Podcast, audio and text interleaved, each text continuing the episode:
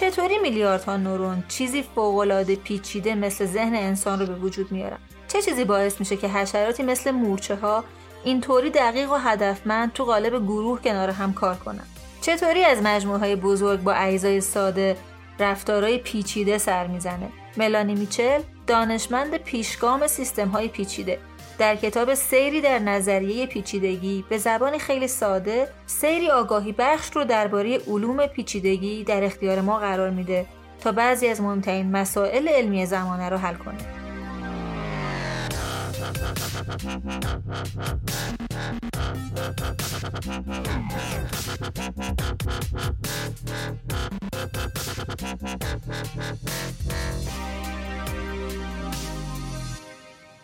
دوستان و همراهان عزیز فارکست سلام به اپیزود دوی فارکست کتاب خوش اومدید فارکست کتاب پادکستیه که ما تو اون سعی می‌کنیم هر بار مغز و اصاره یکی از جدیدترین و بهترین کتاب های علمی در زمین های مختلف مثل اقتصاد، مدیریت، فیزیک، فناوری، فلسفه و خیلی از موضوعات دیگر رو براتون روایت کنیم. کتابهایی رو که مرور می‌کنیم همشون جز برترین و معتبرترین کتابهای روز دنیا و تو هر قسمت هم سعی کردیم از یک استاد دانشگاه یه شخصیت علمی یا یه کارشناس با تجربه تو حوزه مربوط به موضوع همون کتاب دعوت کنیم تا ضمن روایت قصه اصلی کتاب برداشته و بهره رو که کسب و کارها و جامعه امروز ما می‌تونن ازش منتفع بشن رو برامون بگن. حامی ما مثل همیشه شرکت مشاور مدیریت رهنمان هستند و ما بسیار ازشون سپاسگزاریم. خیلی هم خوشحال میشیم که اگر شما هم احیانا کسب و کاری دارین که فکر می‌کنین می‌تونه در کنار ما به تولید این محصول فاخر و ارزشمند کمک کنه از ما حمایت کنید. راوی این قسمت از فارکست کتاب دکتر محمد رضا اجتهادی استاد دانشکده فیزیک دانشگاه صنعتی شریف هستند. موضوع پیچیدگی یکی از مباحث مورد علاقه ایشونه و تا به حال مطالعات خیلی زیادی در این زمینه داشتن.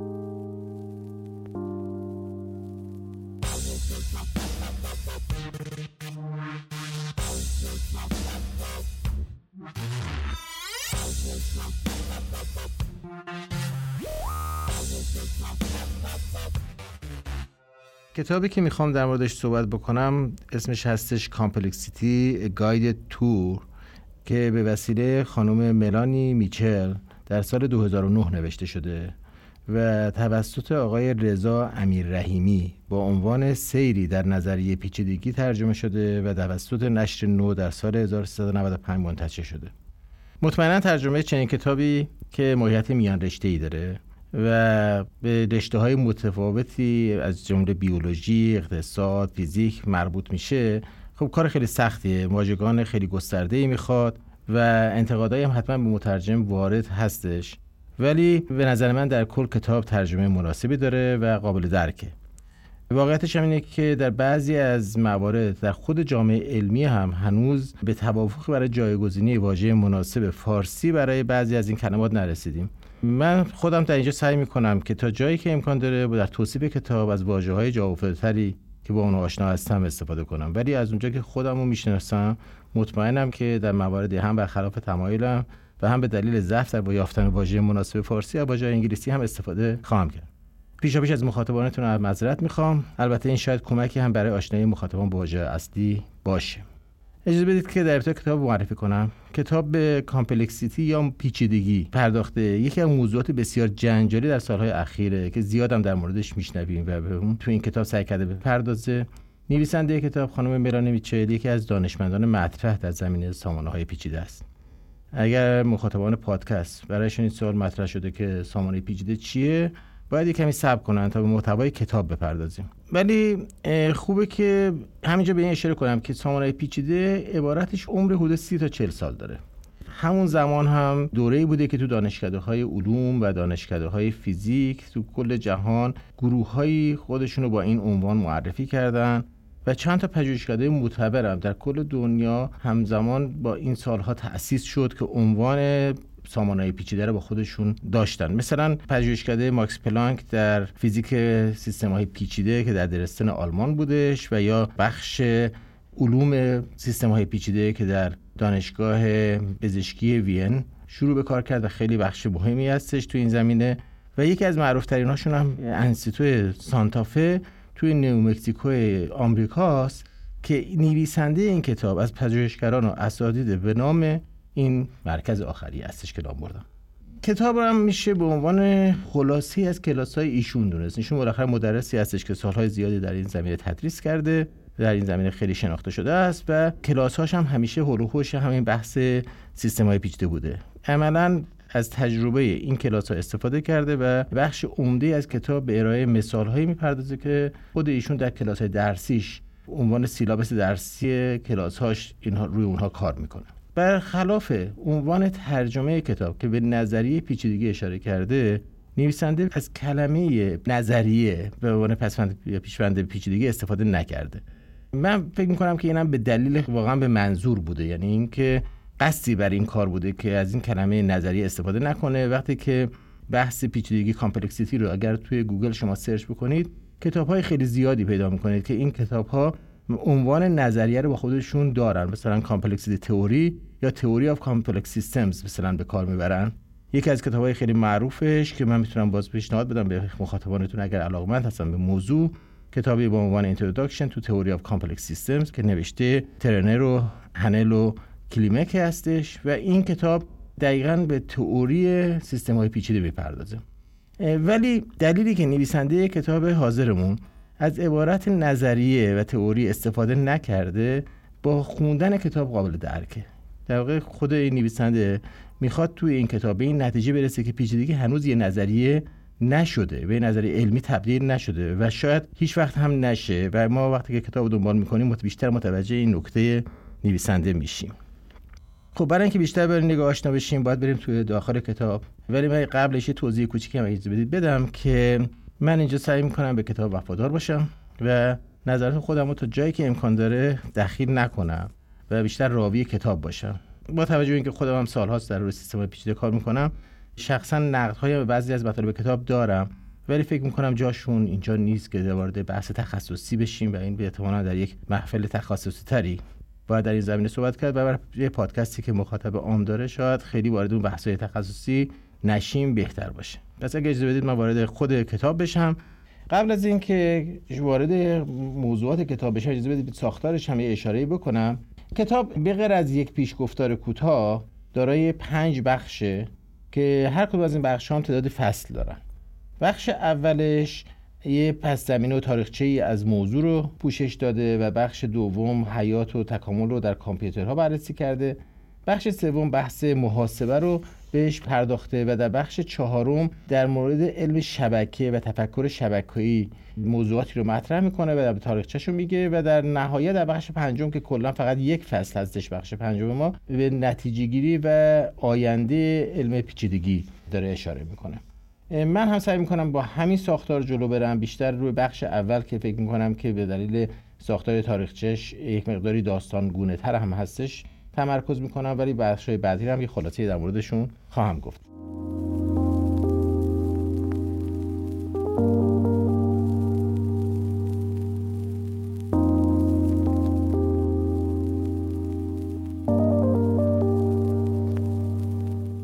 اگر از پیشگفتار کتاب بخوام شروع بکنم کتاب در پیشگفتارش نویسنده با یه هنرمندی خیلی خاصی تاریخچه سیستم های پیچیده و تاریخچه تحول خودش و ورودش به موضوع سیستم پیچیده رو به هم گز زده.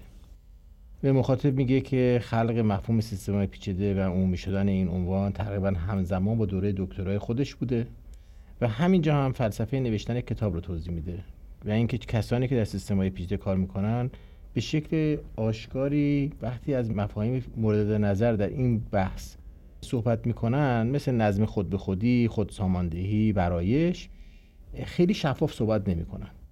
و اعتقاد داره که خب برای شفاف کردن اینها احتیاج هستش که بیشتر تلاش بشه و برای همین نویسنده سعی کرده با نوشتن این کتاب هم اختلاف نظرها رو آشکار کنه و هم تلاش کنه که مخاطب با علم پیچیدگی آشنا بشه. ولی عملا خود این کتاب هم با مشکلات مفهوم پیچیدگی درگیره و خودش هم در دام غیر شفاف بودن گرفتار شده. با این وجود من فکر می‌کنم که کتاب هنوز جذابه. برای کسی مثل من که سالها با سیستم پیچیده کار کرده و فعالیت می‌کنه هم مطالبی قابل توجهی داشته چیزایی بود که من یا نمی‌دونستم یا به اندازه کافی بهشون فکر نکرده بودم یا از نگاه نویسنده بهشون نگاه نکرده بودم. و من واقعا از کتاب خوندن کتاب لذت بردم. در بخش مختلف کتاب و مثالی که آورده واقعا کتاب رو به یک تور و گشت و گذار در علم پیچیدگی تبدیلش کرده. برای همینم اصطلاح گاید تور به کار برده. توری که یعنی یک راهنما داره و می‌خواد شما رو بگردونه توی فضایی. ولی به خاطر تعهدی که برای عدم ورود به ریاضیات پیشرفته داشته و هم تعدد مثال ها یک کمی پیوستگی مطالب جاهای هست کم شده و این باعث شده که آدم احساس کنه که این کتاب در واقع یه جوری خلاصه کلاس های درس ایشونه و یه جاهایی هم ساختار خیلی به هم نمیچسبه. در بخش اول کتاب خانم میشل برای ارائه تاریخچه از مفهوم سامانهای پیچیده مثال های خیلی جذابی رو می‌زنه. با مثال خیلی جذاب ارتش مورچگان شروع می‌کنه. اینکه چجوری یه میلیون مورچه و حرکت خودشون رفتارهایی رو نشون میدن که به نظر در آنها بارقایی از هوش میشه دید. همین مورچه ها وقتی تک به تک بهشون نگاه می‌کنی موجود باهوش به نظر نمیاد. نویسنده عبارت برایش رو یا پدیدار شدگی که ترجمه امرجنت هستش رو برای این هوش جمعی به کار می‌بره و این پدیده در کل سیستم های پیچیده یکی از مشخصه های اونهاست. یعنی رفتارهای جمعی که در سامان های دیگه هم میشه دید. اینکه چطور میلیون ها سلول مغز یا چشم می‌سازن. و به توانایی دست میابن که تک تکشون فاقدشن. یا اینکه چطوری تک تک اعضای جامعه انسانی در تعاملاتشون با همدیگه یه بازار رو می‌سازن. مثال این بخش شامل جوامع حشرات، مغز، سیستم های ایمنی، سیستم ایمنی بدن، اقتصادها و بازار که فکر می‌کنم این یکی آخریش برای مخاطبان پادکست شما هم جالبتر باشه و شبکه وب جهانی و مثال های از این گونه هستش. توی خود کتاب به سه خاصیت مشترک این سامانه های پیچیده اشاره می‌کنه. اینکه رفتارشون پیچیدگی جمعی داره در واقع یک خصوصیت جمعی هست که در تک تکشون وجود نداره.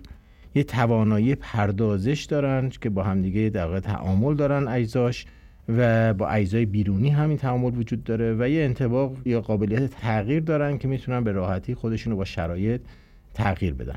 این تقریبا در تمام این مثال هایی که زده وجود داره. خب این فصل اول از بخش اول کتابه که با دو تا سوال اساسی تمامش می‌کنه. اینکه چگونه این رفتارهای جمعی و براینده بروز می‌کنه و پیچیدگی رو چگونه میشه اندازه گرفت. ما اگر به عنوان بخوایم اندازه گیری کنیم پیچیدگی رو چطور این کارو بکنیم؟ تو فصل های بعدی این بخش این به این مثال ها بیشتر با دقت بیشتری می‌پردازه. و بعضی از این همین رفتارهای غیر بدیهی که تو سامانهای پیچیده وجود داره رو معرفی می‌کنه. ضمن اینکه سعی می‌کنه پاسخ سوال اولم بده که تا جایی که ممکنه بگه که چطور این رفتارهای جمعی غیر بدیهی بروز می‌کنن در این سیستم و ظاهر میشن. ولی از همین خاصیت های جمعی استفاده می‌کنه برای اینکه بره به سمت سوال دوم که یه معیاری برای اندازه‌گیری پیچیدگی به ما بده. یکی از مفاهیمی که خیلی با پیچیدگی گره خورده مسئله غیر قابل پیش بینی بودنه. و میشه برای توصیف این پدیده خواننده رو با مسئله آشوب و سامانه های آشوبناک آشنا می‌کنه. اونجا که تصور قدیمی دانشمندا که اگه شرایط اولیه رو داشته باشیم همیشه می‌تونیم آینده رو پیش بینی کنیم به چالش کشیده میشه.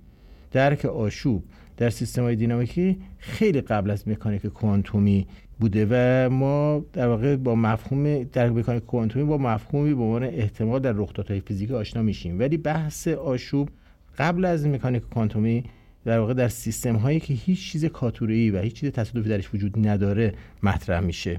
اینکه در یک سیستمی که هیچ عدم قطعیت یا عامل خارجی نیست باز هم شما نمی‌تونید آینده رو به درستی پیش بینی کنید و احتمالا مخاطبان شما با اثر پروانه‌ای در سیستم آشوبناک آشنا هستند اونجا که یه تغییر خیلی کوچیک تو شرایط اولیه می‌تونه نتیجه بسیار متفاوتی در آینده ایجاد بکنه. از اینجا که خارج میشه در واقع این بحث آشوب در بخش اول بیشتر صحبت می‌کنه و مثال های برش می‌زنه. وارد مفهوم دیگه میشه به نام آنتروپی که یا معیاری برای بینظمی و اینکه چگونه این مفهوم به اطلاعات مربوط میشه. اینکه آنتروپی یک کمیتی که با اون میشه درک کرد که چرا بعضی وقایع در جهان اتفاق نمیفته بحثیه که در فیزیک ترمودینامیک ما باهاش آشنا میشیم و قانون دوم ترمودینامیک به این موضوع می‌پردازه که آنتروپی همیشه باید در جهت افزایش باشه و این یه نوع جهت پیگان زمان بر ما تعریف می‌کنه. این قانون قانونی که از مهمترین قوانین فیزیک هستش و به دلیل اینکه زمان یکی از مهمترین کمیت های فیزیکی هستش که تحول تمام جهان بهش بستگی داره. ولی خب ماکسول با یه آزمایش فکری نشون داد که این قانون می‌تونه به کمک یه شیطان بچه تخیلی که ما اسمش معمولا می‌ذاریم شیطانک ماکسول به چالش کشیده بشه. اگه این شیطان بچه یا شیطانک قادر به تشخیص سرعت ذرات یک گاز باشه می‌تونه با تنظیم رفتار حرکت این گازها برای عبور از دریچه قانون دوم ترمودینامیک رو نقض بکنه. شاید برای 60 سال این سوال مطرح بود که خب حالا چیکار کنیم؟ ما قانون دوم ترمودینامیک رو قبول بکنیم یا اینکه شیطانک ماکسول رو باش تعاملی داشته باشیم که بعد از حدود 60 سال لو سیلارد متوجه میشه که ماکسول یه چیزی در نظر نگرفته. اون هوش خود شیطان بچه است. یعنی شیطان بچه ماکسول احتیاج به اطلاعات داره که بدون این ذرات گاز سرعتشون زیادی یا کمه و این اطلاعات اون چیزیه که در مدل ماکسول در نظر گرفته نشده و اگه وارد مسئله بکنه مشکل حل میشه قانون دوم که حل میشه مشکلش و آنتروپی و اطلاعات به هم میچسبن. خب این چیزیه که به آنتروپی اطلاعات معروف و کلود شنون معرفیش می‌کنه و در مبحث انتقال اطلاعات و کانال های مخابراتی بسیار کاربرد داره. آنتروپی یکی از بسیار از بین خواص تجمیعی که در سیستم آماری داریم یکی به تعدادشون خیلی زیادی شاید یکی از غیر بدیهی ترین نشون باشه ولی سیستم آماری خواص تجمعی دیگری هم دارن که الان نمیشه تک تکشون ما مثلا بپردازیم ولی یادمون باشه که این خواص تجمعی رو نمیشه به تک تک ذرات نسبت دادش در واقع وقتی که اینا در کنار هم قرار می‌گیرن یک این خواص ظاهر میشن مثل همین آنتروپی و به مجموعه مربوط میشن. کتاب سعی می‌کنه این رو بیشتر بشکافه و با معرفی ریز سامانه ها و بزرگ سامانه ها در واقع میکرو سیستم ها و مکرو سیستم ها تفاوت میان رفتارهای خرد و کلان رو در سیستم های آماری معرفی و آشکار بکنه. در قدم بعدی میشل از خوانندش می‌خواد که مفهومی که از محاسبه به عنوان جمع و تفریق چند عدد داره رو فراموش کنه. یا حتی اون کاری که یه کامپیوتر می‌کنه رو کنار بذاره و با مفهوم محاسبه در سیستم های پیچیده آشنا بشه. در سیستم های پیچیده محاسبه اون کاریه که ما با اطلاعات انجام میدیم. اطلاعات رو ذخیره می‌کنن ولی توسط محاسبه ما اونها رو پردازش می‌کنیم. با این تصویر کاری که یه سلول در واکنش به تغییرات محیطی انجام میده هم محاسبه میشه اسمشو گذاشت. هرچند این تصویر عمومی که کامپیوترها رو می‌تونن هر محاسبه رو انجام دهن اگه به اندازه کافی زمان بهشون بدیم ولی آیا این, این تصور عمومی درسته؟ در اینجا نویسنده به قضیه های ریاضی اشاره می‌کنه که نشون میده پاسخ این سوال منفیه. به قضیه گودل و ماشین محاسبه تورینگ اشاره می‌کنه که به ما نشون میده که ما کامپیوترها همه سوالها رو نمی‌تونن به ما جواب بدن و اینها موضوعات خیلی جذابی هستن که من ترجیح میدم به دلیل زمانی که داریم واردش نشم و سریعتر بگذرم ولی مخاطب پادکست توصیه می‌کنم که حتما کتابو بخونه و فقط برای اینکه تشویق بیشتری هم کرده باشم و تحریک کرده باشم مخاطب که به سمت کتاب بره یکی از سوالهایی که تو کتاب بهش پاسخ داده شده رو فقط صورت سوال من اینجا میگم. و اون سوال اینه که آیا الگوریتمی وجود داره که همیشه بتوانه ارزش یه گزاره رو درستی و غلطی یه گزاره رو تشخیص بده؟ این سوال رو توی کتاب در موردش بحث می‌کنه و من ازش میگذرم. کتاب برای اینکه یه مقدار خلای داستان نداشتن و جبران بکنه بعضی وقتا هم به سرگذشت بعضی از دانشمندایی که اسمشون تو کتاب برده میشه اشاره می‌کنه. در همین جا به سرگذشت تاسفبار گودل و تورینگ هم اشاره می‌کنه.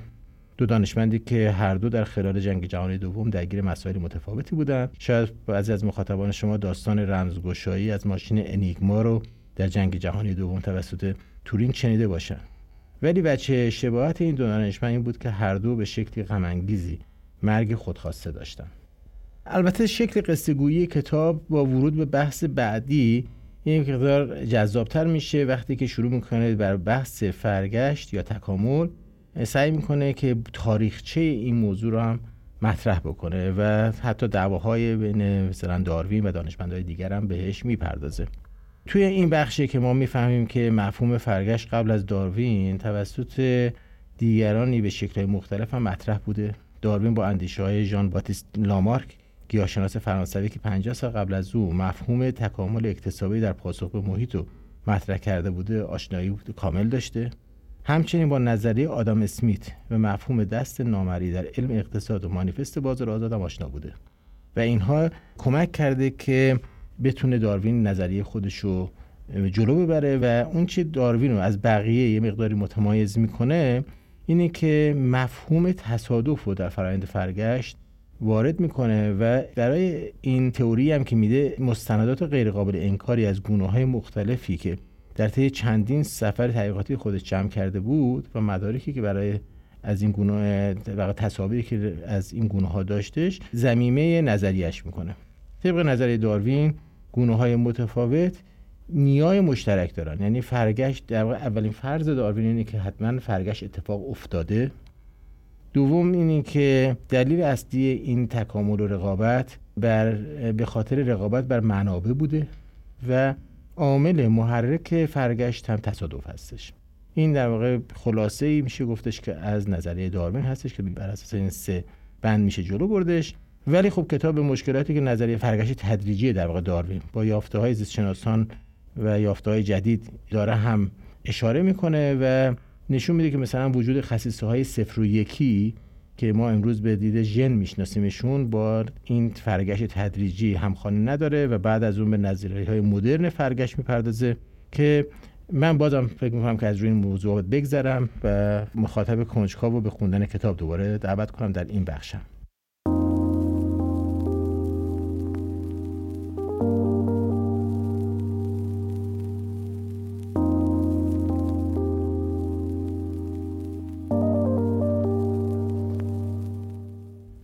فیزیک معمولا عادت داریم که کمیت های فیزیکی رو وقتی بهشون جدی میگیریمشون که قابل اندازه گیری باشن یعنی این مفهومی به نام اندازه پذیری در فیزیک مسئله خیلی مهمیه.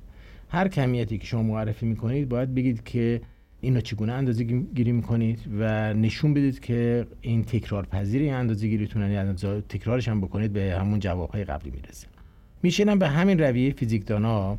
توی کتابش سعی می‌کنه که به این سمت بره که آیا ما معیار عددی برای پیچیدگی داریم؟ یعنی ما کمیت اندازه پذیری رو داریم که بتونیم به کمک آن بگیم مثلا فلان سیستم از فلان سیستم دو واحد پیچیده تره. یا اینکه این دو تا سیستم A و B مثلا با ده اندازه هم پیچیده هستن. شما مثلا در کمیت های دیگه مثل مثلا دما و نمی‌دونم اینا شما اینو دارید. مثلا می‌تونید سیستم همدما هستن یا مثلا دو تا خطکش هم اندازه هستن. آیا ما می‌تونیم این هم برابر اندازه پذیری رو برای پیچیدگی داشته باشیم؟ جالب اینه که با وجود این که در موارد خیلی زیادی ما در مورد سطح پیچیدگی توافق داریم. به طور مثال احتمالا هیچ کسی مخالف این نکته نیستش که من اگه بگم که یک بافت سلولی مثل مایچه از یه سلول تنها پیچیده تر است. اینو حتما احتمالا باش توافق دارن یا اینکه یه سطح برم بالاتر بگم یه اندامی مانند مثلا قلب یا کلیه از یه بافت سلولی مثل مایچه پیچیده تره یا اینکه یه حشره یا یه پستاندار از تک تک اندام هایی که تشکیلش دادن پیچیده تره این احتمالا همه با این توافق داریم. حتی شاید بر این موضوع هم کسی شکی نداشته باشه و توافق داشته باشه که احتمالا انسان با داشتن مغز و هوش و زبان یکی از ترین سیستم های حیاته. ولی معیاری که مشخص کنه این تفاوت ها رو ما نداریم. یعنی به این معنی که ما یک ابزار اندازه گیری برای این کار داشته باشیم نداریم. و کتاب سعی می‌کنه ما رو قانع کنه برای این موضوع. یعنی سعی می‌کنه تعداد کاندیدا به ما معرفی کنه برای اندازه پذیر کردن پیچیدگی. و بعد دونه دونه نشون میده که این کاندیداها کاندیداهای خوبی نیستن. مشکلاتشون رو به ما میگه. مثلا اول با اندازه یه سیستم شروع می‌کنه. میگه که شاید اندازه یه سیستم عامل پیچیدگی باشه. سیستم هرچی بزرگتره خب پیچیده تر احتمالاً باید باشه. شاید به ظاهر به نظر برسه که این پیشنهاد خوبیه ولی خب مثالی می‌زنه. مثلا مثالی که داریم طول دی ای بدن انسان. طول دی ای بدن انسان تقریبا 250 برابر بلندتر از طول دی ای یا به معنی اطلاعات اگه شما نگاه بکنید توی دی یه مخمره. مخمرها معمولا 250 برابر طول دی شون کمتره. خب این شاید معیار خوبی باشه که بس ما انسان از مخمر خیلی پیچیده تره 250 بار پیچیده تریم ولی وقتی به تعداد ژن ها نگاه می‌کنیم انسان و تمام موجودات در واقع این ژن هاشون هستن که تک تک پروتئین هاشون رو می‌سازن و این پروتئین ها تک تک آجرهای ساخت این موجودات هستن سیستم ها هستن. و اگه من به ژن های انسان نگاه بکنم می‌بینم که ژن های انسان تعدادشون چهار برابر تعداد مخمراست. یعنی الان این سوال مطرح میشه که پس ما انسان 250 برابر مخمر پیچیده است یا چهار برابر؟ ولی مشکل از اینم بدتره. یعنی وقتی مشکل اینه که من اگه فرض کنم که طول دی ای به عنوان یک اندازه دی ای به عنوان یک معیار پیچیدگی انتخاب بشه خب می‌بینیم که در مورد آمیب ها که یه نوع دیگه از موجود تکسلولی هستن طول دی ایشون 220 برابر انسانه. پس اینجا دیگه به مشکل برمیخوریم که خب ما فکر نمی کسی قبول بکنه که آمیب از انسان پیچیده تره و خب پس بذاریم حالا طول دی رو بذاریم کنار بریم همون سراغ ژن ها. تعداد ژن ها قرار بود که ما چهار برابر مخمر باشیم دیگه. ولی خب جالبه بدونید که طول در تعداد ژن های گیاه خردل برابر انسانه. آیا قبول داریم که ما به اندازه گیاه خردل مثلا پیچیده هستیم؟ پس با این توصیف نشون میده که اندازه نمی‌تونه میاری از پیچیدگی باشه و اینو می‌ذاره کنار. بعد میره سراغ کاندید بعدیش. کاندید دیگه برای اندازه پیچیدگی می‌تونه آنتروپی باشه. ولی باز هم مشکلاتش زیاده. حداقل در مورد حیات ما اینو خیلی خوب می‌دونیم. دی ای که بدن ما رو تشکیل داده و حیوانات دیگر هم تشکیل میده این دی ای یه مقداریش همون بخش هستن که ژن ها رو تشکیل میدن. من توی پرانتز بگم خود کتاب در بخش قبلی در مورد این موضوعات صحبت کرده. در یه مقدار در مورد ژنتیک و زیست شناسی مولکولی صحبت می‌کنه و اینها چیزایی که اگر خواننده باش آشنا نباشه می‌تونه با خوندن بخش قبلتر کتاب به این مفاهیم آشنا بشه. ولی حالا حداقل من فکر می‌کنم که دانش عمومی اینقدر داریم که ما ژن ها اون قسمت های از دی هستن که اطلاعاتی برای ساخت پروتئین دارن. و جالبه و اصل داستان حیات در واقع وجود زنده به وسیله این پروتئین ها هستن. سیستم های حیات تشکیل شده از پروتئین هایی هستن که کارهای مختلف موجود زنده رو انجام میدن. خب اگه به ژن ها نگاه بکنیم ژن ها اتفاقا قسمت هایی هستند از دی که آنتروپیشون کمتره. ما در بدنمون مقدار زیادی دی ای داریم که هیچ اطلاعاتی توش نیست و کاملا به نظر می‌رسه که رندوم و تصادفی هستن. و بیشترین آنتروپی هم مال همین قسمت های دی یعنی اینکه اگر ما قبول کنیم پیچیدگی ما ناشی از پروتئینامون هست پروتئینا اون قسمتی هم که آنتروپی کمتری دارن نه آنتروپی بیشتری دارن. پس آنتروپی هم نمی‌تونه معیار مناسبی از پیچیدگی باشه. خب بریم سراغ پیشنهاد بعدی یا کاندید بعدی. احتمالا میشه به اطلاعاتی که یه سیستم پیچیده حمل می‌کنه اشاره بکنیم. ولی من قبلا بهش اشاره کردم کتابم خوب توضیح داده در این مورد که ما آنتروپی اطلاعات رو به هم چسبوندیم یه بار.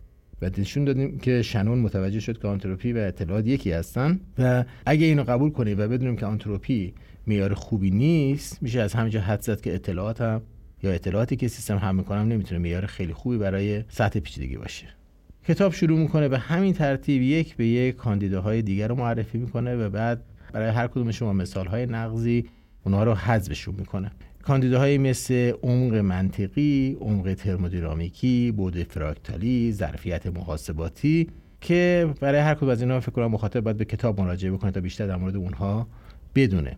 در نهایت هم مشخص میشه که در حال حاضر ما هیچ معیار عددی مناسبی برای پیچیدگی نداریم. این پیام خیلی مهمیه که میشه به خواننده کتاب میده پیچیدگی هنوز به یک کمیت مشاهده پذیر و اندازه پذیر تبدیل نشده برای همینه که دانشمندایی هم که در این زمینه کار می‌کنن در خیلی موارد با هم هم سلیقه نیستن و در موارد زیادی در مورد سطح پیچیدگی سیستم ها با هم توافق ندارن. با این بحث این بخش از کتاب میچل تموم میشه و در بخش های بعدی کتاب شروع می‌کنه با ورود به بحث های مختلفی در مورد پیچیدگی. مثال های دیگه ما رو به نکات دیگه آشنا بکنه. اصل داستان پس در پایان بخش اول اینه که ما پیچیدگی رو هنوز برایش معیاری نداریم که اندازه پذیر باشه و حالا باید بریم ببینیم که اگر نداریم پس پیچیدگی چیه؟ هنوز این سوال برای ما مونده که پیچیدگی یا سیستم پیچیده چی هستش. در ادامه کتاب به موضوع خیلی مهمی در سیستم پیچیده می‌پردازه.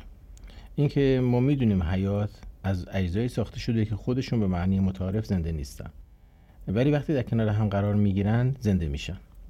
حیات یا زندگی به عنوان یکی از مهمترین مثال های برایش یا همون چیزی که من گفتم امرجنس در سیستم های زنده همیشه مطرحه. این اجزا با هم برهم کنش دارن و این برهم کنش ها تابع قوانین فیزیک و شیمی هستن. ولی حیات چیزی برآمده از این سیستمه نه اینکه در تک تک اون برهم کنش ها باشه. و در بین برهم های اجزا چیزی به نام زندگی شما نمی‌تونید تعریف بکنید. همیشه این سوال مطرحه که آیا میشه یه برنامه کامپیوتری نوشت که در اونم یه قوانین بازی ساده گذاشت مثل قوانین فیزیک شیمی که خیلی پیچیده نیستن؟ ولی وقتی که این قوانین بازی رو اجرا می‌کنیم در یه سیستم کامپیوتری و ازش چیزی بیاد بیرون که ما قبلا پیش بینیش نکرده باشیم. همونطوری که از این ذراتی که حیات ساختن ما زندگی رو قبلا پیش بینی نمی‌تونستیم بکنیم. آیا میشه هم چیزی رو تو کامپیوتر داشت یا نه؟ خود کتاب شروع می‌کنه مثال در این رابطه می‌زنه و نشون میده که موفقیتی در این زمینه وجود داشته. یکی از مثال های خیلی معروف در این زمینه الگوریتم کامپیوتری است به نام الگوریتم ژنتیکی. در واقع الگوریتمی که با مدل سازی فرگشت یا تکامل در یک برنامه کامپیوتری سعی می‌کنه برای بعضی از مسائل پیچیده راه پیدا کنه که شما در ابتدا اصلا تصورش هم نمی‌تونستید بکنید. دقت بکنید که در این الگوریتم شما هیچ هدایت یا آموزشی برای رسیدن به راه حل ندارید. خود الگوریتمی که باید با مدل سازی فرایند تکامل به سمت یافتن یه راه حل خوب برای مسئله بره. خب این خیلی جذابه. شاید بشه تعریفش کرد به اینکه ما یه نوع هوش در الگوریتم وجود داره. هوشی که ما بهش هیچ چیزو دیکته نکردیم ولی فقط مسئله رو بهش میگیم خودش میگرده و جوابو برای ما پیدا می‌کنه. این الگوریتم ژنتیکی الان خیلی هم کاربرد داره. یعنی یکی از الگوریتم های خیلی پرکاربرد در بهینه سازی سیستم ها هستش و یکی از نشانه های مدل های موفقه که میشه برای این سیستم های پیچیده و اینکه آیا میشه با یه دونه برنامه کامپیوتری به سمت پاسخی رفت که از قبل ما پیش بینی نمی‌تونیم بکنیم و این جواب مثبت. یه مثال دیگهش که خیلی من خودم شخصا ازش خیلی لذت می‌برم. مجموعی از الگوریتم هاست که بهشون میگن سلولار اتوماتا یا باید میگیم خودکار سلولی بشه ترجمه بکنیم که مهمترینشون از بین این الگوریتم ها هم یک چیزی هستش که به نام بازی حیات Game of Life معروف هستش. در واقع ریاضدانی به نام کانوی این الگوریتم با قوانین ساده برای اینکه یه سلول بتونه بسته به شرایط همسایه هاش زنده باشه به مرده تبدیل بشه یا مرده باشه به زنده تبدیل بشه تعریف می‌کنه. خب میشه مثال خیلی ساده ای رو از این الگوریتم تو ذهنتون بیارید. فرض کنید که مثلا حالا تو پرانتز من دارم میگم اینا خارج از کتاب دارم میگم. فرض کنید که شما توی یک کوچه زندگی می‌کنید و بعد مثلا می‌خوان درهای محله رو یه رنگی بزنن بعد شما نظر خواهی می‌کنن می‌پرسن که چه رنگی می‌خوایم به در خونتون بزنیم و قرار شما شب یه پرچمی به اون رنگ مثلا قرمز یا آبی بالای در خونتون بذارید که معنیش اینه که رأی شماست. ولی این کار رو یه چند روز طولش میدن و شما امروز که رنگ مثلا آبی رو انتخاب می‌کنید بعد فردا میرید می‌بینید همسایه بغلتون چه رنگایی انتخاب کردن و بر اساس اینکه همسایه های بغلی قرمز یا آبی انتخاب کردن و نظر خود شما چی بوده می‌تونید نظرتون رو عوض می‌کنید و فردا رنگ پرچمتون رو یه رنگ دیگه می‌ذارید. با بر اساس یه قاعده بازی که مثلا اگر دو تا همسایه چپ و راست مثلا گفتن قرمز منم قرمز میشم. ولی مسئله سر اینه که فردا که میرید رنگ قرمز می‌زنید می‌بینید همسایه‌تون رنگش عوض شده. چون که همسایه هم همین بازی رو انجام داده و دوباره شما یه پترن جدید یک الگوی جدیدی از رنگ توی این کوچه دارید. و دوباره فردا شب دوباره شما همین کارو می‌کنید و پس فردا شب همین کارو می‌کنید و پس این فردا شب. و سوال سر اینه که آیا آخر شما به یه توافق می‌رسید به ثباتی می‌رسید یا اینکه دائما هر روز قرار رنگ تصمیمتون بر اساس همسایه ها عوض بکنید؟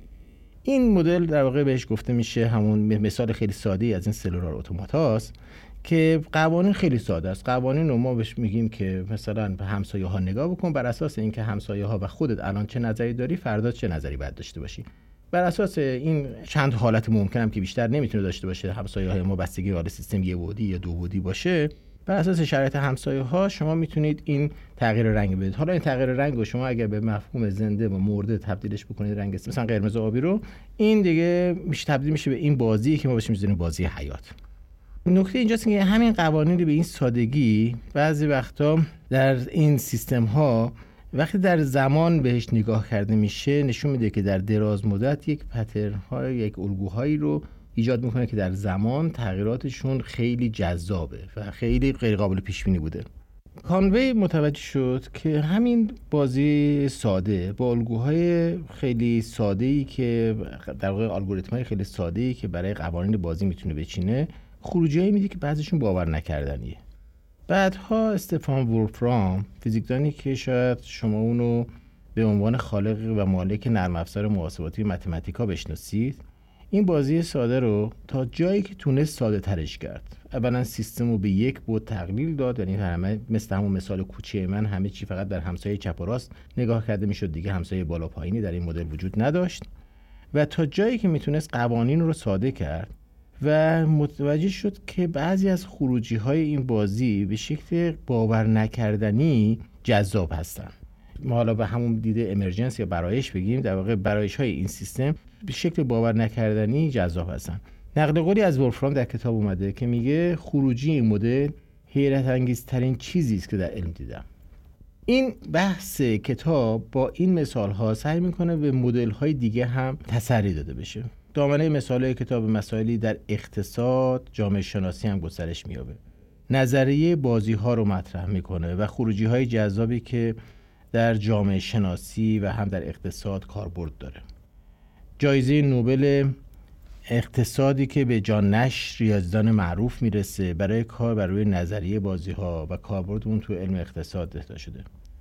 حتما مسئله معروف دوراهی زندان برای خیلی از مخاطبان پادکست شما آشناست. ولی باز هم فکر می‌کنم بیان کتاب می‌تونه بسیار جذاب باشه. من باز هم توصیه می‌کنم که دوستان این دقت بکنن که اون چیزی که من دارم میگم خلاصه کتاب و معرفی کتابه و واقعا بعد برای درک خیلی از این مفاهیم به کتاب مراجعه کردش.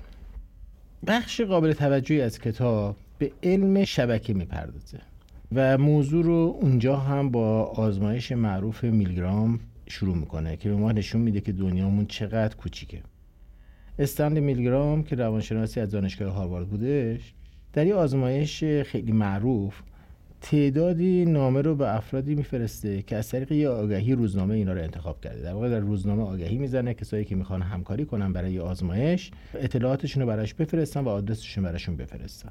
نیگرام به تمام این افراد نامه می که انتخاب کاملا میشه گفت تصادفی بوده و ازشون می‌خواد که این نامه ای که بهشون فرستاده به افرادی که می‌شناسند بفرستن.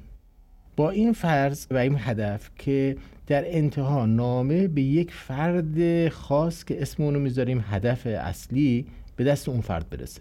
نفرات اولی که نامه رو می‌گیرن هیچ شناختی از اون فرد نهایی ندارن. مثلا یکیشون از این افراد یک همسر راهبی در یک مثلا شهری هستش دور افتاده و هیچ شناختی از اون فرد ندارن. ولی بهشون گفته میشه که قرار به دست این فرد که یک همسر راهب هستش مثلا این نامه برسه و یا کارمند یه اداره در یک شرکتی این نامه برسه. و ازشون خواسته میشه که به هر طریقی که خودشون فکر می‌کنن این نامه رو بفرستن به دست یک فردی که می‌شناسن و از اون بخوان که این نامه رو دوباره به دست فردی که می‌شناسه برسونه تا با این هدف که هی سعی کنن نزدیکتر بشن به اون هدف ناشناخته. توی هر کدوم از این نامه ها قراره که مشخصات واسطه ها نوشته بشه که این نامه به دست کی رسیده و اون چه کسی اینو به چه کسی رسونده و این پله ها رفته جلو. خیلی جالبه که مقدار زیادی از این نامه ها به اون هدف های ناشناس می‌رسه. و جالبتر از اون اینه که این نامه ها در کمال تعجب وقتی به دست اون افراد می‌رسه نشون داده میشه به طور متوسط با پنج تا واسطه به دست اون افراد رسیده. معنیش اینه که ما در این دنیای زندگی می‌کنیم که هر دو نفر آدم غریبه احتمالا با به طور متوسط با پنج واسطه به هم ربط دارن. و اینجا مفهومی رو مطرح می‌کنه به نام دنیای کوچک. و این یکی از مثال های اهمیت شبکه در جوامع انسانی هستش و ارتباطات انسانی هستش که به شبکه دنیای کوچک معروف میشه. البته بعدها همونطور که کتاب میگه انتقادهایی به کار میلگرام وارد میشه. اینکه نامه هایی که هیچ وقت نرسیدند و حساب نکرده توی این محاسبات. این موضوع یادمون باشه که 1950 اتفاق افتاده. اون زمان همچین کامپیوتر و شبکه اینترنت اینا نبوده و با دست بودن روش ها و تکنولوژی جدید این کارها تکرار میشه و هنوز هم مفهوم دنیای کوچک مفهوم خیلی پر اهمیتی در دنیای شبکه هستش و این بحث شبکه و علم شبکه در واقع با این فعالیت شروع میشه. بعدها افراد یاد می‌گیرن که مسئله شبکه رو باید خیلی جدیتر بگیرن در مسائل خیلی مختلفی میشه به شبکه ها نگاه کردش و اکنون ما شبکه های خیلی متفاوتی رو با مشخصات متفاوت می‌شناسیم. مثل شبکه های تصادفی که در این شبکه ها هر دو عنصر عضو این شبکه با یک رابطه تصادفی یا به هم وصل هستن یا نیستن شبکه ساخته میشه. یا شبکه های منظم که معنیش اینه که مثلا من با همسایم و همسایم با همسایش و همینطوری به ترتیب با هم متصل هستیم یک نظمی در رابطه ها وجود داره.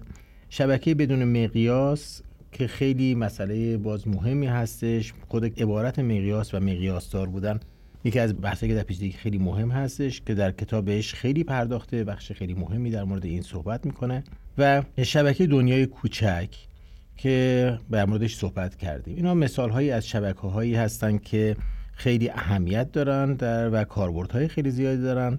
این مثال های خیلی زیادی برای این شبکه ها داریم مطالعات خیلی زیادی میشه. مثال خیلی اگر توی پرانتز بخوام بگم و خارج از کتاب مثالی که الان میشه مطرح کرد شیوع بیماری کروناست که در شبکه اجتماعی انسان ها از انسانی به انسان دیگه منتقل میشه و ما بستگی به این رابطه ها داره. اگر توی جامعه این رابطه ها بیشتر باشه شیوع شدیدتر خواهد بودش. اگر رابطه های شبکه کمتر باشه شیوع کمتر خواهد بودش و بعضی وقتا دولت ها سعی می‌کنن با کنترل این رابطه ها و تغییر شکل شبکه این بیماری رو شیوع بیماری و اپیدمی رو کنترل کنن. مثلا با قرنطینه کردن یا محدود کردن سفر یا قطع بعضی رابطه ها می‌تونن کمک بکنن که مثلا بیماری دیرتر منتشر بشه یا کمتر منتشر بشه. این بحث خیلی مهمی هستش در مورد شبکه البته خب کتاب زمانی نوشته شده که کرونا هنوز نیامده بوده. احتمالا اگر کرونا اومده بود من حد می‌زنم نویسنده به این مسئله میپرداخت. ولی در مورد بحث شیوع بیماری در شبکه ها کتاب صحبت کرده در هر صورت.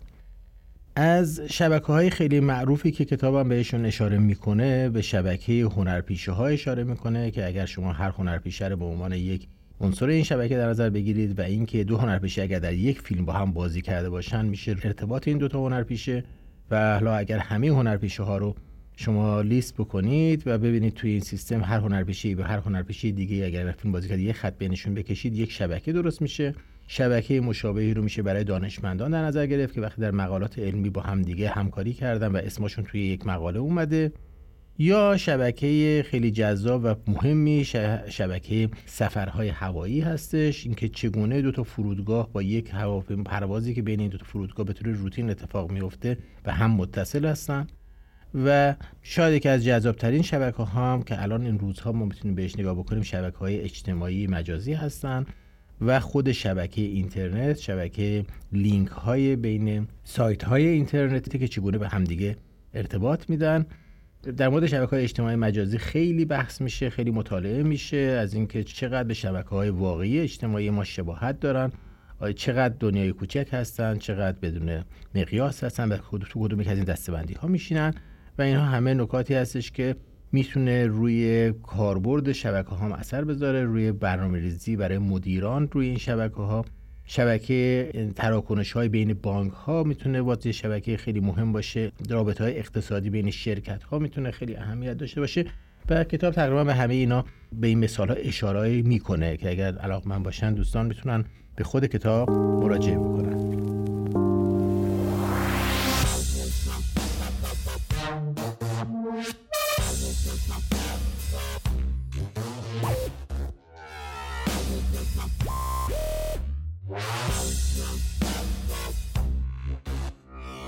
مطمئنا توی این فرصت محدود نمیشه تمام مثال و مباحث کتاب پوشش داد. اگر مخاطبان به موضوع علاقمند شدن تشویقش می‌کنم که حتما کتاب و کتاب های دیگری که در موضوع پیچیدگی نوشته شده رو مطالعه کنند ولی اجازه بدید که به طور خلاصه کم کم به انتهای کتاب بریم و به بخش نتیجه گیری نزدیک بشیم. همونطوری که در ابتدای بحثم مطرح کردم نویسنده ما رو داره سعی می‌کنه قانع کنه که نه تنها کمیتی برای اندازهگیری سطح پیچیدگی در یک سیستم وجود نداره یا حداقل امروز ما بهش نرسیدیم به همچین کمیتی بلکه هنوز توافق جامعی هم در مورد تعریف پیچیدگی وجود نداره. ولی همه بر تاثیر این مبحث بر دانش و زندگی ما توافق دارن. یعنی همه ما می‌دونیم که پیچیدگی در سیستم پیچیده مهمن و این زحماتی که دانشمند تو این سالها 30 سال کشیدن روی این موضوع خیلی زندگی امروز و کیفیت زندگی امروز ما رو عوض کرده. اثرش رو کسی شک نداره ولی در مورد تعریفش توافق وجود نداره. بر خدماتی که تا کنون این فعالیت هایی که در این زمینه انجام شده روی مبحث غالب در واقع سیستم پیچیده معرفی میشه. بر علم جامعه داشته تقریبا همشون توافق دارن. بسیاری از پیشرفت‌هایی که اخیرا در علم ژنتیک شده در داروسازی شده. حیات مصنوعی هوش مصنوعی علوم اجتماعی اقتصاد نوین و خیلی شاخه‌های دیگه که در علم و تکنولوژی مطرح هست. همه این شاخه میشه گفت به نوعی مدیون دانش و آگاهی ما از سیستم های پیچیده هستن. اینکه ما الان می‌تونیم با کمک کامپیوترها و هوش مصنوعی به دنبال راه حل هایی بگردیم که به طور معمول و از تئوری های معمول علمیمون بیرون نمیان این راه حل ها و براشون مدل های خیلی مشخصی نداریم. این مدیون بحث سیستم های پیچیده است.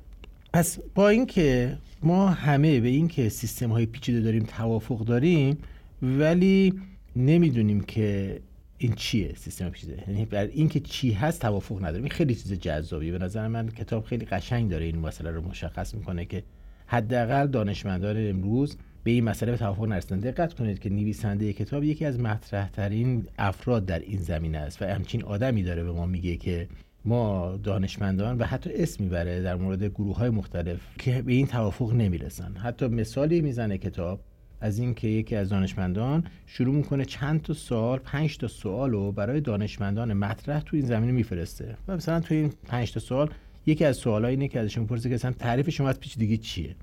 اولا که برای چند صد نفر میفرسته و بیشتر از 14 نفر بهش جواب نمیدن. یعنی اینکه خیلی ها حاضر نیستن وارد این بحث بشن. و اون 14 نفری هم که جواب میدن جوابشون با هم نمی‌خونه و کتاب به این مسئله کاملا اشاره می‌کنه که ما هنوز واقعا توافقی برای اینکه مفهوم پیچیدگی نداریم. ولی اینکه سیستم پیچیده وجود دارن همه توافق داریم. می‌دونیم سیستم هایی هستند که با قوانین خیلی ساده که بر اجزا حاکمه نتایجی میدن غیر قابل پیش بینی و این تعریف خیلی ساده ای از پیچیدگی که این حتی بر این تعریف هم توافق کامل وجود نداره. ولی اینکه ما قبول داریم سیستم پیچیده وجود داره یه امید و زنده نگه داره که شاید روزی ما بتونیم پیچیدگی رو به یه شاخ از علم تبدیلش بکنیم. ما یادمون باشه که در قدیم هم بعضی از مفاهیم در علوم اینو باز تو پرانتز دارم من میگم بعضی از مفاهیم در علوم بودن که اندازه پذیر نبودن ولی وقتی اندازه پذیر میشن با خودشون تئوری نظریه میارن. مثل همین ترمودینامیک این خاصیت رو داره. مثال می‌تونم بزنم. مثلا گرمی و سردی یک چیزی که آدم حس می‌کنه. دردم یک چیزی که آدم حس می‌کنه. شما برای گرمی و سردی کمیت دما رو دارید که اندازه پذیره ولی برای درد هیچ کمیت اندازه پذیری ندارید. یعنی من نمی‌تونم وقتی میگم هم دردی با شما می‌کنم معنیش این نیستش که واقعا به اندازه شما دارم درد می‌کشم ولی وقتی میگم که جسم A با جسم B همدما هستن معنیش اینه که واقعا اینا همدما هستن. این باعث میشه که ترمودینامیک تبدیل بشه به یه نظریه فیزیکی و قوانینی بر این دما حاکم میشه که بر اساس اون قوانین ترمودینامیک خلق میشه. ولی در مورد درد مثلا ما همچین چیزی رو نداریم. الان سوال سر اینه که آیا پیچیدگی از جنس اینه که کمیت اندازه پذیری هست برای پیچیدگی که ما نمیشناسیمش و منتظر باید بشیم یک دانشمندی مثل مثل کارنو که در ترمودینامیک خیلی نقش مهمی داشتش در تعریف دما ورود پیدا بکنه و نابغه وارد این بازی بشه و برای ما پیچیدگی رو تعریف بکنه با یک روشی و بعد از اون قوانینی ظاهر بشه برای پیچیدگی و ما یک علمی اون وقت نظریه‌ای به عنوان پیچیدگی داشته باشیم یا اینکه نه یه روزی متوجه میشیم که این مثل اون از جنس همون درده و ما نمی‌تونیم در قالب نظریه در موردش حرف بزنیم و با بالا رفتن علم و دانشمون این خواص پیچیدگی کم کم در داخل نظریه های دیگه حل میشه و این میرن این تمام این سیستم هایی که در موردش من امروز صحبت کردم این کتاب در موردش صحبت می‌کنه تک تک میرن توی بخش های دیگه علم میشینن و حل میشن در بخش های دیگه علم. این چیزیه که باید منتظر ببینیم و آینده اتفاق بیفته. آیا نظریه به نام نظریه پیچیدگی خلق خواهد شد یا نه؟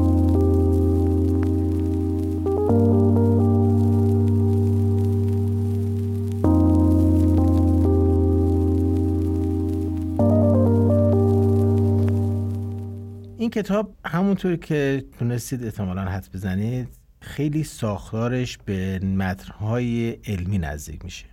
اگر دوستان کتاب رو ورق بزنن متوجه میشن که در تک تک قسمت های این کتاب به مراجع متفاوتی اشاره می‌کنه. در واقع در انتهای کتاب شما لیست خیلی بزرگی از مقالات و کتاب های دیگر رو می‌بینید که نویسنده برای حرفاش به اینا استناد کرد. یعنی در واقع درسته که این حرفها حرفهای یک فرد متخصصه ولی اون روش علمی که برای هر حرفی یک متخصص باز هم باید استناد کنه به نوشتار و علم دیگران تو این کتاب کاملا رعایت شده. حدود چند صد مرجع در انتهای کتاب معرفی میشه برای تک تک بخشا و هر کدوم از این مراجع برای کسایی که علاقمند باشن می‌تونه به عنوان یک منبع جدیدی برای ادامه مبحث مورد علاقه خودش به کار برده بشه. همونطور که من اول هم گفتم کتاب های دیگه هم هستن که اگر دوستان سرچ بکنن من یکی از کتاب رو اول موضوع معرفی کردم Introduction to the Theory of the Complex System. این کتاب ها کتاب هایی هستند که می‌تونن به عنوان کتاب های مشابه این زمینه بهش مراجعه بشه و این مباحث بالاخره این روزها خیلی داغ هستش و حتما هم میشه دنبال کردش. حالا سوال میشه که پرسید که خب این مباحث در زندگی روزمره ما چقدر تاثیر می‌ذاره؟ من یه مثالش رو توی صحبتام زدم. مسئله امروز ما یکی از مسائل مهم و مسئله اپیدمی کرونا و مطمئنا کسایی که در زمینه شبکه های اجتماعی و علم شبکه به طور خاص کار می‌کنن که این باز یکی از مباحث سیستم های پیچیده هستش می‌تونن به ما خیلی کمک بکنن برای اینکه پیش بینی کنن که در آینده چه اتفاقی میفته و اینکه راهنمایی کنن که چگونه با تغییر ساختار شبکه یا به موقع ایجاد ممنونیت ها و قرنطینه کردن ها میشه جلوی شیوع بیماری یا سرعت شیوع بیماری رو گرفتش. همین بحث در مورد شبکه های مثلا انتقال برق مطرح هستش مشابه این مثال های خود کتاب می‌زنه که نشون میده که چگونه در مورد پایداری شبکه های برق الان مردم از این دانشمند از این استفاده می‌کنن؟ چند تا مثال خیلی جذاب داره که در سالهای مثلا قطع شدن یک سیستم یک نیروگاه باعث شده که به طور زنجیری نیروگاه دیگه از کار بیفتن به خاطر همون ساختار ای و این باعث میشه که مثلا کلا ساختار سیستم برق شبکه کشور ناپایدار باشه و این خب می‌تونه چیز خطرناکی باشه برای کشور. اگر به مسئله رو مطالعه بشه پیشا پیش میشه جلوش گرفت و ساختار شبکه مثلا برق کشور تغییر داد.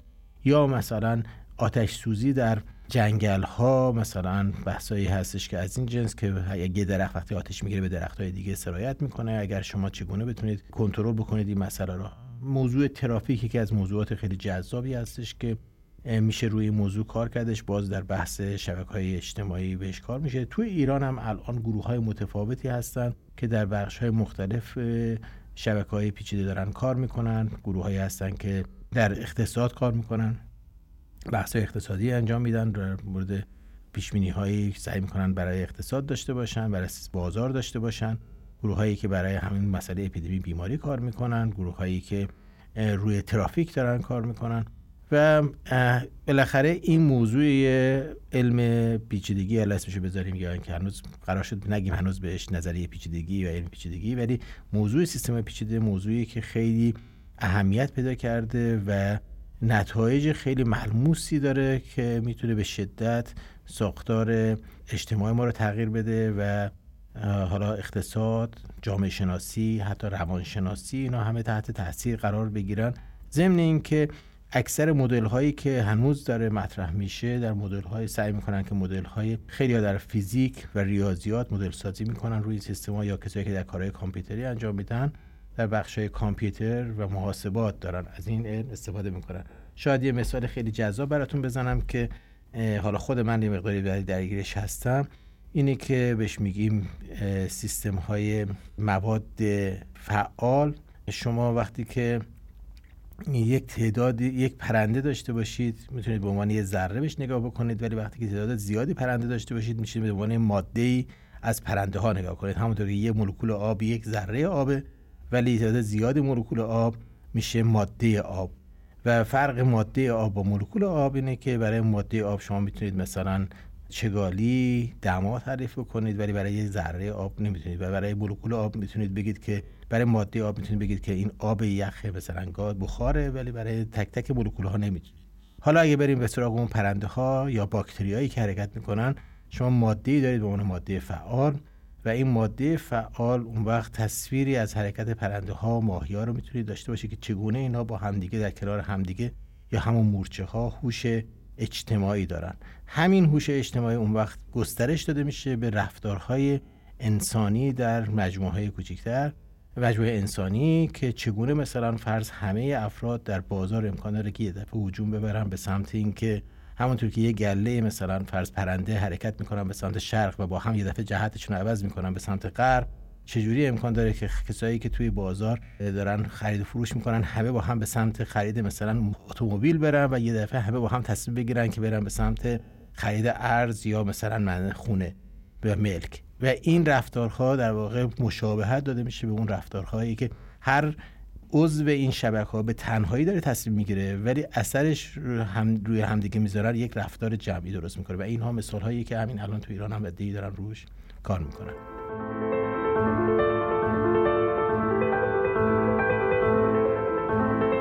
از اینکه تا پایان این اپیزود همراه ما بودید ازتون تشکر می‌کنم. روایت دکتر اشتهادی عزیز از موضوع پیچیدگی اتفاقا خیلی ساده و روان بود. آقای دکتر اشتهادی عزیز از شما هم صمیمانه ممنونم.